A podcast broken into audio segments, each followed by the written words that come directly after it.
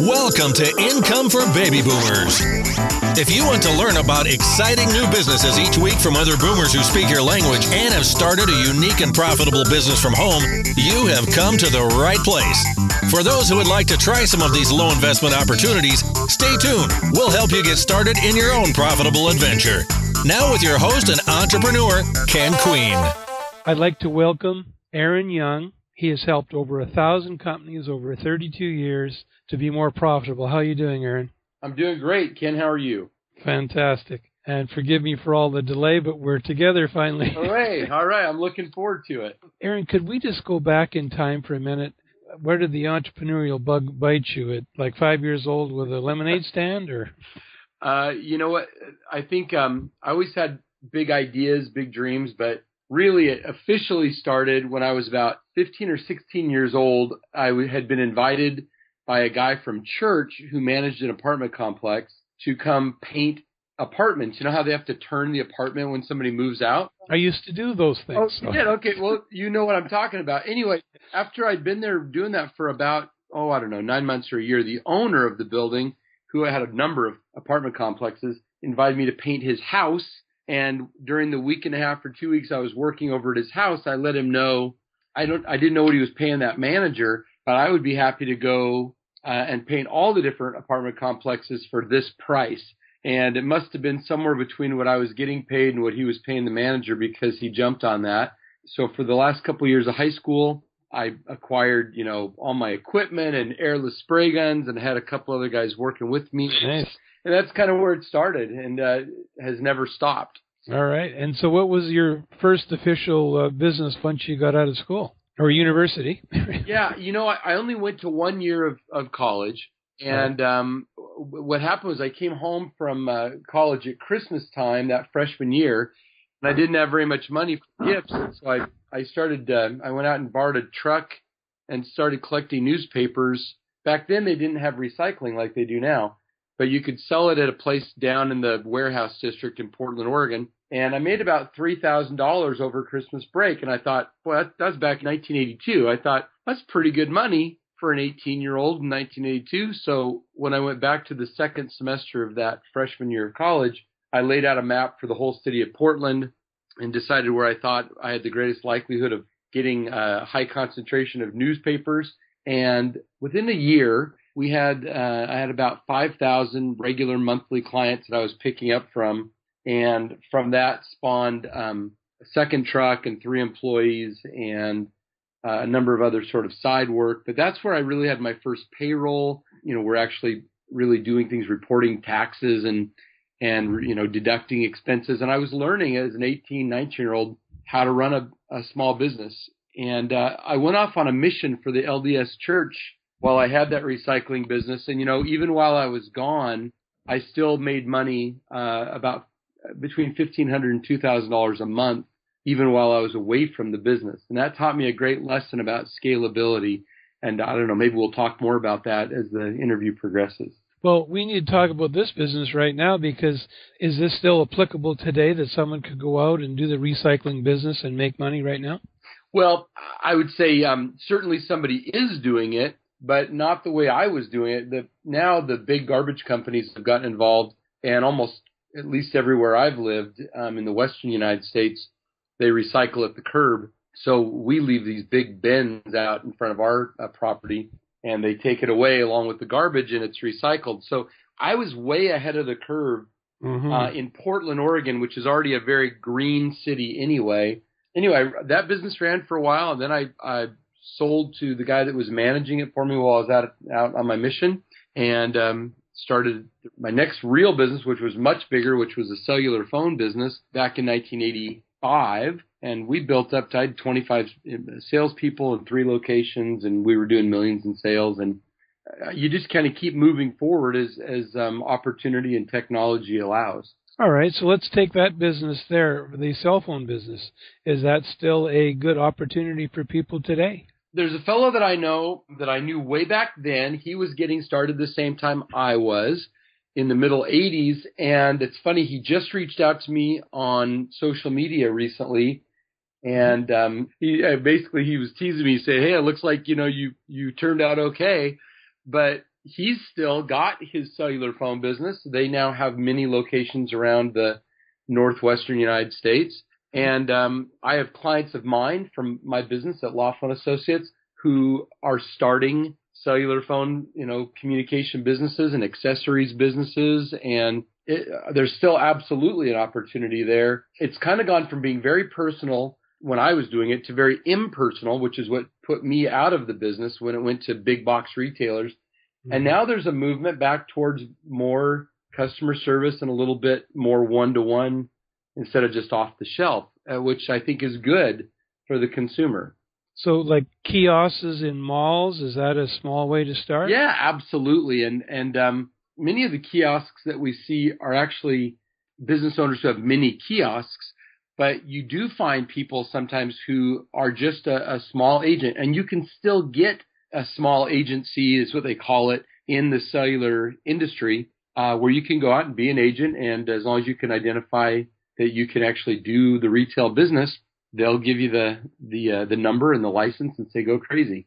So, uh, what kind of investment would someone uh, probably make, like the smallest investment to get into this? Would you think well, these days? I haven't done it for a long time, but the phones are very expensive. You know, these smartphones that we buy for well, anywhere from zero dollars to I'm always tending to buy the biggest, brightest, newest. You know, so usually it's mm-hmm. like uh, two ninety nine or something for what I'm buying, but those are deeply discounted and if you were to buy the handsets on their own, they're about $800. So you'd have to invest some money in your stock. You'd have to have enough variety, but I would think that you could get into that business for under a $100,000 and have a, a decent inventory. You know, that's something that people forget a lot of times, Ken, is that you could have inventory and start selling it, but then as you as you sell your inventory and pay your expenses and put some money in your own pocket for your living, you start spending the money that you really should be spending on replenishing inventory. Mm-hmm. So not only do people need to have the money to have uh, sufficient products to sell, but they need to have the ability to cycle two or three times through their inventory uh, and still have enough slush put aside so they can pay themselves some sort of meager living until they really become profitable. So turning it two or three times in what, 30 days? if you're lucky, if you could turn all your inventory. But I'd say that you'd have to figure out what the cycle is for turning that inventory. If it's inexpensive things, and if you don't have too broad of an inventory, you know, where you get stuck with some kind of, uh, you know, some kind of uh, cell phone covers for a phone that nobody buys anymore, or that has a, a oh boy, you know, puppy dogs were really popular Christmas, but now everybody wants cats. I mean, you don't want to get stuck with a bunch of crummy inventory. But if you if you're wise in your purchasing, yeah, I think you want to be able to, to do that, uh, to be able to turn it two or three times, maybe in a 90 day period, 90 day. and still have enough money to turn. Um, and a lot of that stuff's being imported now. So if you're buying anything unusual to differentiate yourself, you may be importing it. You may be waiting on containers coming into the country. So it's a lot more complicated than just running down to the local supply warehouse like I did to pick some more up. Yeah, it's much more of a global market now than it was when I was getting started 30 years ago. So what do you think the learning curve would be to? Uh, so you got the hundred thousand, you can open the kiosk, but it's gonna you're gonna have to do some learning here. What how big how long a learning curve is, is it? That's a good question. I you know I'm a big fan of being an apprentice. You know, being being someone who goes and learns from someone who's already doing it. So I think in today's day and age, with the um, the the you know at handedness of of information via Google or whatever, you can get a lot of info really quickly. And then there are people that are doing, or there are companies that are doing franchise or licensing type deals who at least have some market data. Uh, then, the, of course, the other thing is you want to get a good location. A lot of people really goof up on that one. But there are people out there who have good big data that can show you where the ideal location would be to put your particular lemonade stand, you know?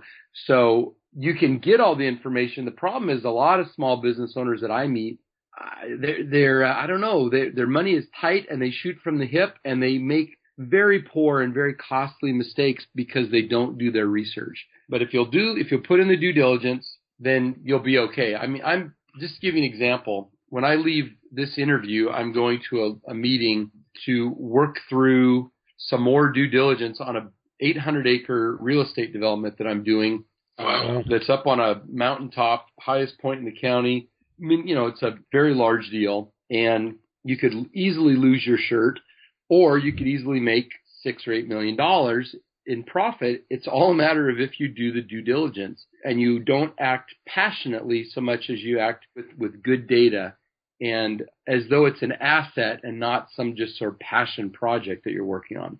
If you do that, you'll make good choices. And hopefully, the money you're risking is the banks. well, yeah, but you know, you have to you have to risk greatly to to re- get great reward, and um, right. uh, you always you always leverage the money as much as you can for sure. The bank or other other investors try to spread the risk, but um, you know, the more you spread your risk, the smaller your percentage. So, yeah, so you find a sweet spot. Let's go back to this um, uh, kiosk for a second. Are you better off? I mean, I guess you have to look at the figures, but so that you wouldn't have to worry about, gee, is this location going to work or not? Buy an existing one because there always seems to be some for sale, and you pay a bit more money, but they're already a going concern. Is it worth like spending 150,000? So fifty thousand more, but you've got a place you know is producing X amount of dollars. yeah, that... and you have some track record on what's selling and what that neighborhood mall is is uh you know attracting in. And so sure, buying an existing business is a great idea if you have the capital. And then you can really be a shopper.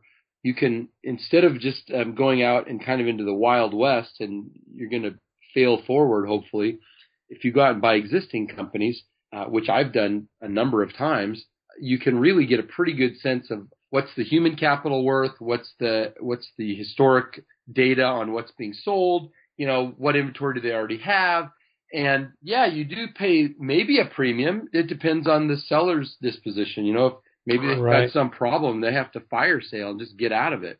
Here's the main thing. You got to be out in the market. You have to be talking to people. You have to let the world know what you're looking for.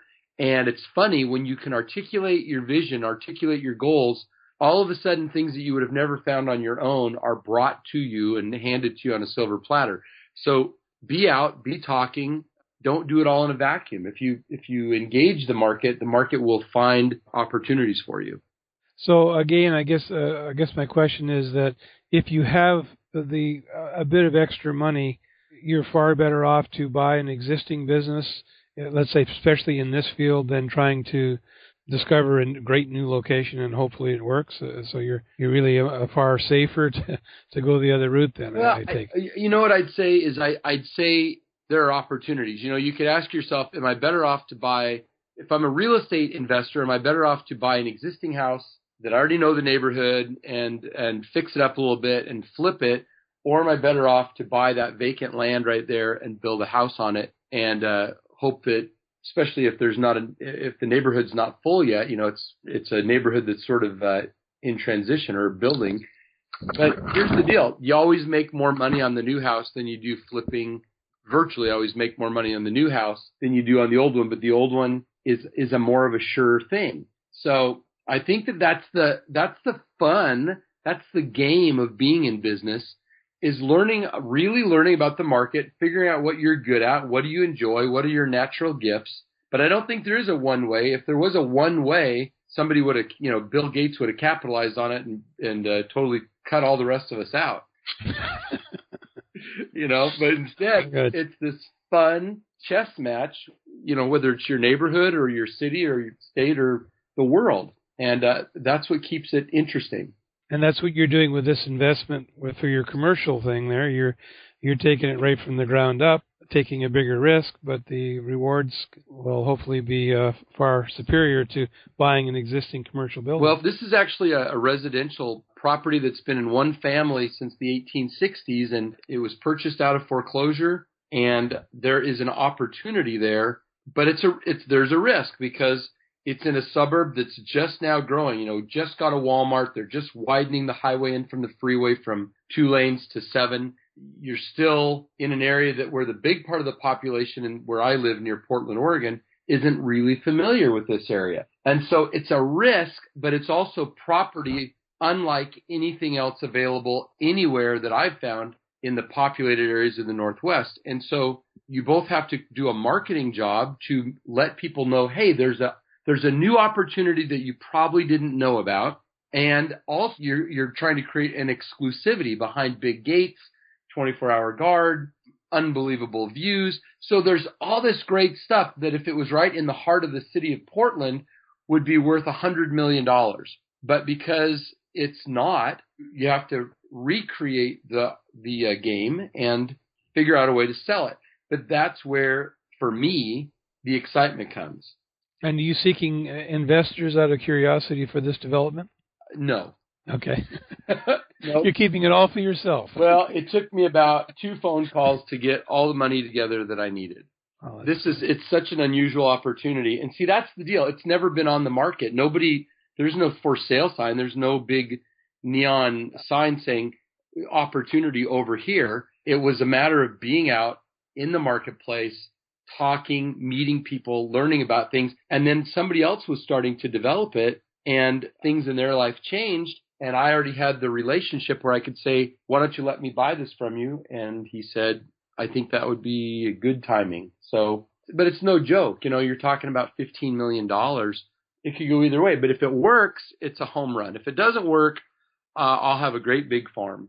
Uh, and this leads me into being connected. What is it that you're doing, Aaron, that my listeners could start doing to be that connected that two phone calls away you can come up with 15 million? Well, okay, these are great questions, and and um, we haven't talked much about what I do or who I am out there in the in the world right now. But first of all, I speak at a lot of events, right? I because I have a almost a 44 year old company, and we have many tens of thousands of, of business owner clients, and we help a lot of people, and we've been, you know, we've just done a lot.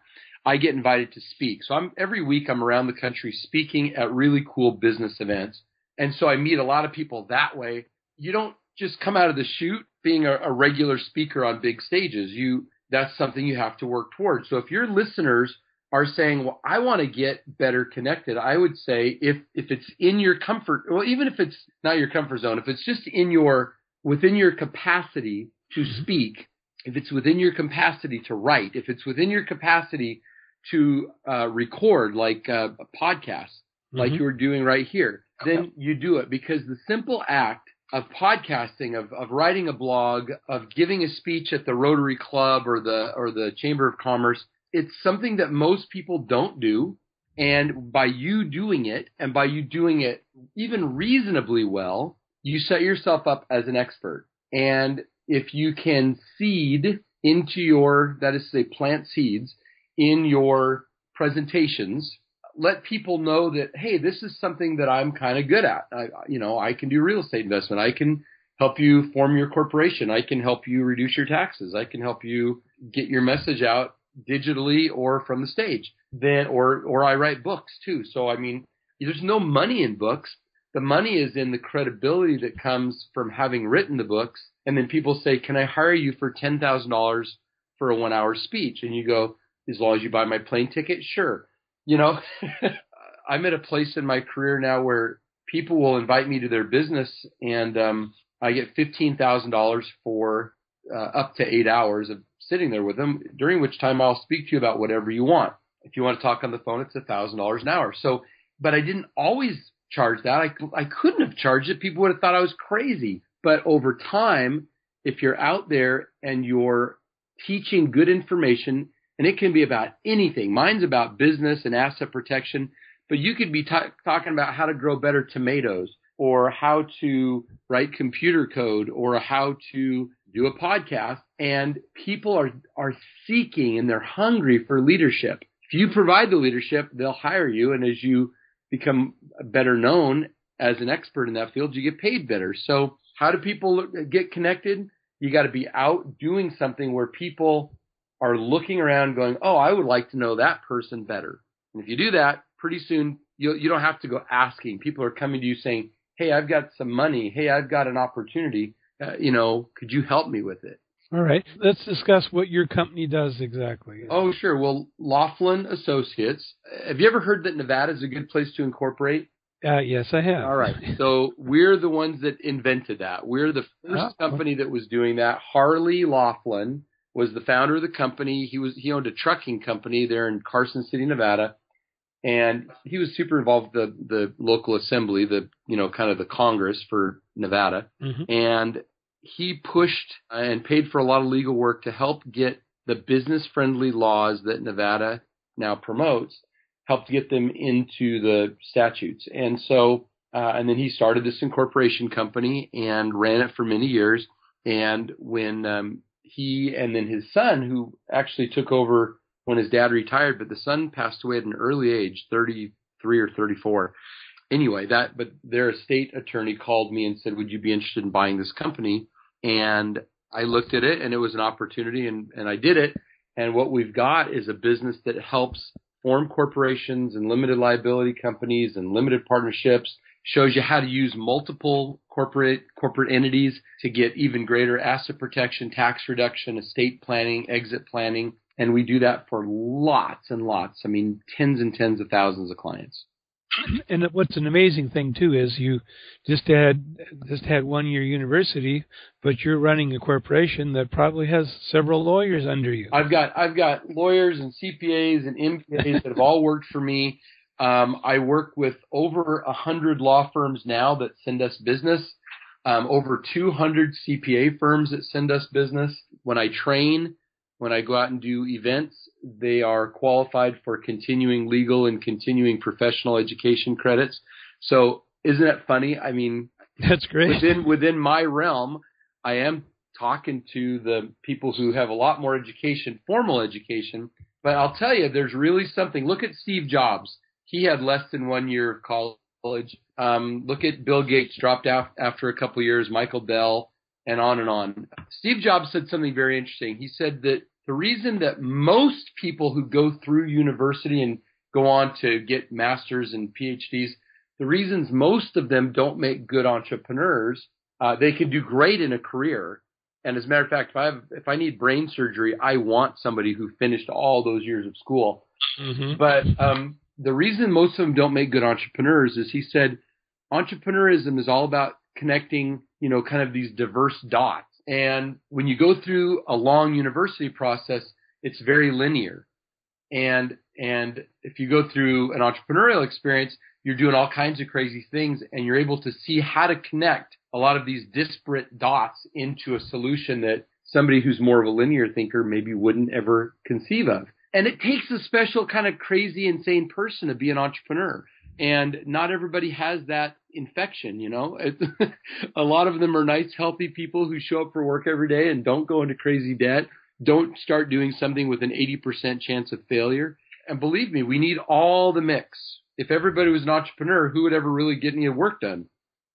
so anyway, I'm grateful. I'm grateful for the mix, but um, I have I have had a fun life mostly because I just never felt like I fit into a traditional educational system. It was never my thing. And that continuous linear thinking along the same lines causes you to fall into ruts where you have a hard time thinking outside the box. And even, I think Einstein mentioned that. He said, I never thought anything, anything big later in my life. It was all when I wasn't hanging around all my peers.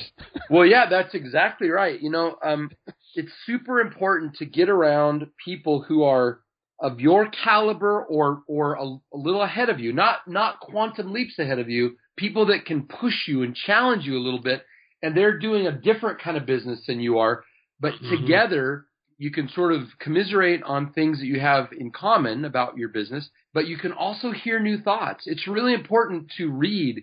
It's really important to listen to a variety of podcasts. It's really important to meet a diverse group of people, whether they're wealthy or they're a really cool artist or they're a homeless person on the street. You got to have your ear to the ground of what's going on in the world, or you will get into a rut and eventually you'll look up from the rut and go, hey, nobody cares about me anymore. You know, what you've you've got to figure out a way to stay current. You've got to figure out what's just starting and how do I stay ahead of things? How do I get ahead of the market so that when people show up, like I'm there with my catcher's mitt? If you can do that, you can ha- have a very fun, uh, adventurous life, and you can make money, and you can have a lot of great stories to tell. I think a lot of the retirees that are, are listening, or a lot of fall into the category where they maybe felt they became irrelevant near the end of their uh, work cycle, and now they're retired and they're feeling even worse. they're thinking, "Wow, is my life over or what?" But where I think it's really the opportunity for a new beginning. But what? So, what do you recommend for? You know, here's an accountant. He's been an accountant all his life, and he was good at what he was doing, but he was never an entrepreneur. He was just, uh, you know, he did the work. He didn't uh, create the business itself. And now he's retired. He likes football as a you know he really enjoys watching football, but he has his expertise in accounting. What what do you do? What's he do with his life? Yeah, well, first of all, your listeners, if they don't know, if you haven't already highlighted this, which I bet you have, the fastest growing population of new entrepreneurs are over 55. There are a lot of people who are maybe not in their 70s, but are certainly in their um, 50s and 60s who have been downsized or gotten bored or they, you know, whatever happened to them, they're saying, let's start a business. And the, the, um, the barriers to entry are so much lower for most small businesses now that you can do it. I mean, it's so funny you would ask me that question. I, you know, I didn't know you were going to ask me that, but I was talking to my father yesterday on the mm-hmm. telephone. My dad is 75. He's one of the most intelligent men that I know. He lived his whole life working for um, a couple of different companies as a salesman, uh, trucking companies. So he's getting freight onto trucks, and he hated his job. But it, you know, he had a company car and a, a reasonable salary and good health benefits, and five children and a wife to take care of. And he was a, an honorable man who showed up every day and did a job he hated. He had those golden uh, uh, uh, um, yeah, they were almost golden. They were like tarnished silver handcuffs. And, uh, handcuffs. It was, you know, just enough to survive, but it was too good to leave. And I was talking to my dad yesterday, who's on a fixed income now, and he's living with one of my sisters. And um, he was saying, you know, I if it weren't for the kids and grandkids, I just don't know what I'd even want to, you know, I wouldn't have really anything to look forward to. And I said, Dad, you have a wealth of of knowledge. He's one of the most curious people I've ever met. And I said, you know, you know a lot about soda fountain memorabilia, Coca-Cola, Hires root beer, these kind of stuff. You know a lot about Disney. He was really involved in the. Uh, he lived right there in in Southern California in the uh, growing up in the 50s. He was real involved with a lot of the Mouseketeers. He had a contract at Paramount Studios where I was in movies and television shows. I said, Dad, you know how many people would be interested in that? You know how many people would love to have some idea of, of the um, the things that you've learned and collected. He's an antique collector. I said, let's put together an ebook and let's start a Facebook campaign and build a small mailing list. I promise you there are people would pay you $250 an hour to help them look through stuff that they just got because their grandparent died and they're responsible for the estate or they just found this really cool thing or they have this idea or they have this fascination with. And I, I said, you have stuff in your head that because you're so familiar with it, you esteem it as nothing. And yet to other people, they would love to tap into what you've learned as a curious guy who's done a lot of interesting things in your life. Even though your career kind of sucked, you've still had a, a great avocation. Let's tap into that. You know, that CPA who's, who loves football and who's now going, now what do I do? You know, what if they could be a CFO you know, for two or three small companies that would all pay them fifteen hundred bucks a month to help put their financial statements together. What if they could take their their knowledge and help somebody who is a great real estate investor but who is clueless on the books, and this person could now come in not as somebody that's preparing tax returns, but somebody who's helping leverage the tax code in favor of this real estate entrepreneur. What you know, what if they said, "Hey, I want to. I, I don't need to be bored. I can get involved with um, I don't know, some sort of uh, sports league. Maybe it's not football, but maybe there's some kind of leagues that are a nonprofit teaching kids. There, there's some kind of um, situation where they need somebody who could come in, and maybe you're not going to get paid a lot, but you'll get access to sporting events that you like to go to, or you're going to meet other people there who will hire you. I don't know. There's the thing is, get the door open. The door. All you got to do is get out in front of people and let me tell you the one thing that I teach everybody, whether they're paying me on, you know, on an hourly consult for a, a one-on-one day, if I'm speaking in front of a crowd, the very first thing I teach everybody, because even really successful multi multi millionaires that I know, have never been taught this, so I'm just I'll teach your listeners right now. And that is if you could forecast forward and say, what's the life that I want? If I could have my dream life, what would it look like? And make sure it's within the bounds of reality. I mean, I'm a 51 year old, five foot eight, slightly overweight white man. The odds of me ever playing professional basketball are very low, right? So I, that would not be a reasonable dream for me. But you know what? It's, it is within the bounds of reality that I could say I want to own a basketball team. Um, that could be a reasonable goal. But whatever it is, whatever your goal is, whatever your dream is, write it down in longhand on one piece of paper. And don't describe how you got there. This isn't a business plan. Just what would your life look like? What would your relationship look like? What would your health look like if it could be perfect? Write that down and then read it every day and start articulating it. Start saying it out loud to people. And what you'll find is that that pathway that is impossible for you to see on your own will start to line up for you. Because as you can have a clear vision of what you want and you can articulate it, others will come into your life that will say, Oh, read this book, or let me introduce you to somebody, or come with me to this thing, or you should listen to this cool TED talk or a podcast, uh, or, you know, here's an article you should read. That will start happening.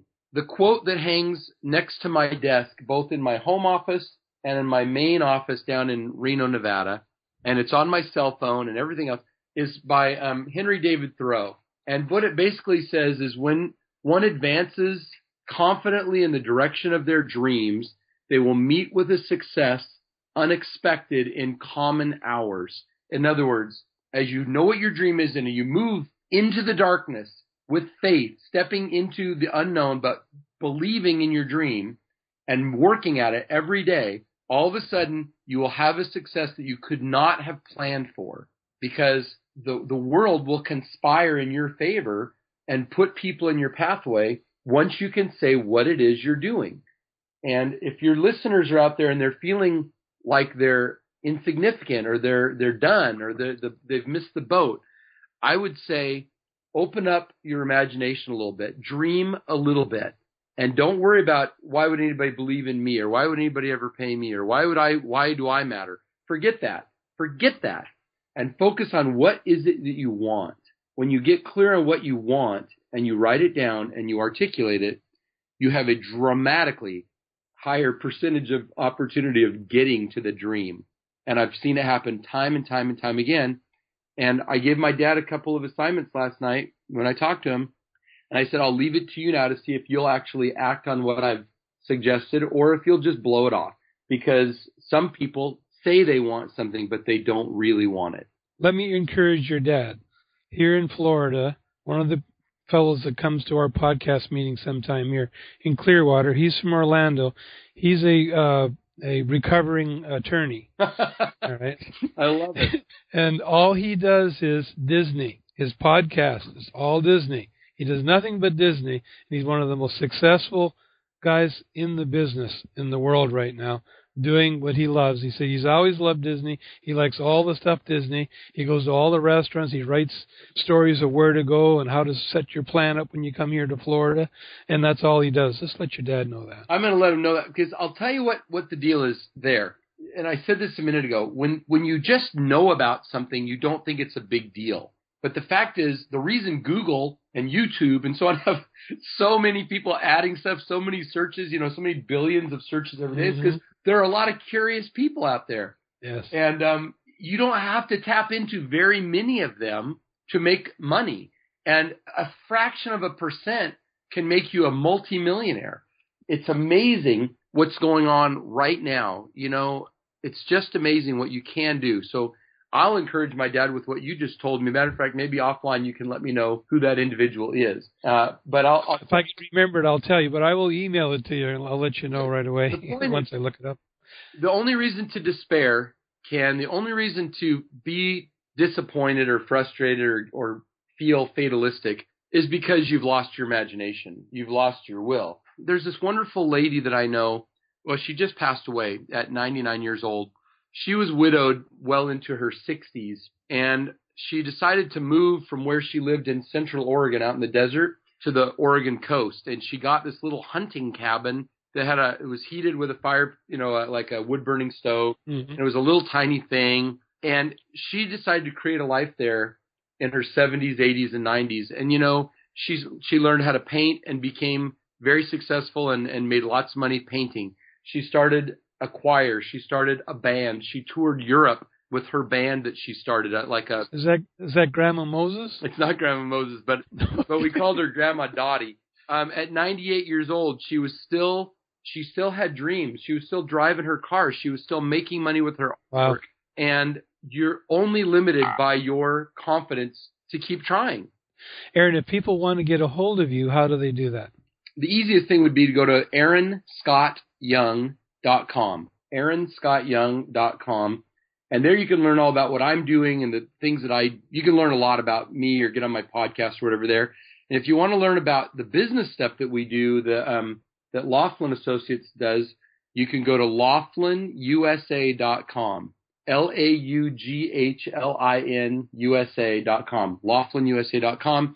And there's endless resources for people with curious minds. Like, But not for the faint of heart. If you're a quitter, don't even bother. Just go watch Price is Right. But you know what? I, I really hope people will take the opportunity to do something different, to write a vision statement, and to risk a little bit of, uh, you know, of the unknown to chase their dream. If they do that, they will meet with a success unexpected in common hours. Well, Aaron, I thank you for taking the time. I know you have another appointment you have to go to, so we'll have to cut it a bit short. But I, I sure hope that we can speak to you again in a few months and see what the latest things you're up to and how your uh, real estate development's going. It would be my pleasure to tell you of either my great success or my great crash and burn. Either way, either way, it will make a good story. Fantastic. Well, thank you again, Aaron. And, and until then, uh, we appreciate all you've told us today. And, and I want to act on a lot of what you said myself. I appreciate it. My pleasure. All right, sir. Bye now. Bye bye. Thank you for listening to Income for Baby Boomers with your host, Ken Queen. Helping boomers like you get a business started you can run from your own home. We interview owners of both online and offline businesses, but most importantly, ones that are run by baby boomers. Stay tuned next week for new and exciting businesses that you can start from your home. Until next time, have a profitable and blessed week.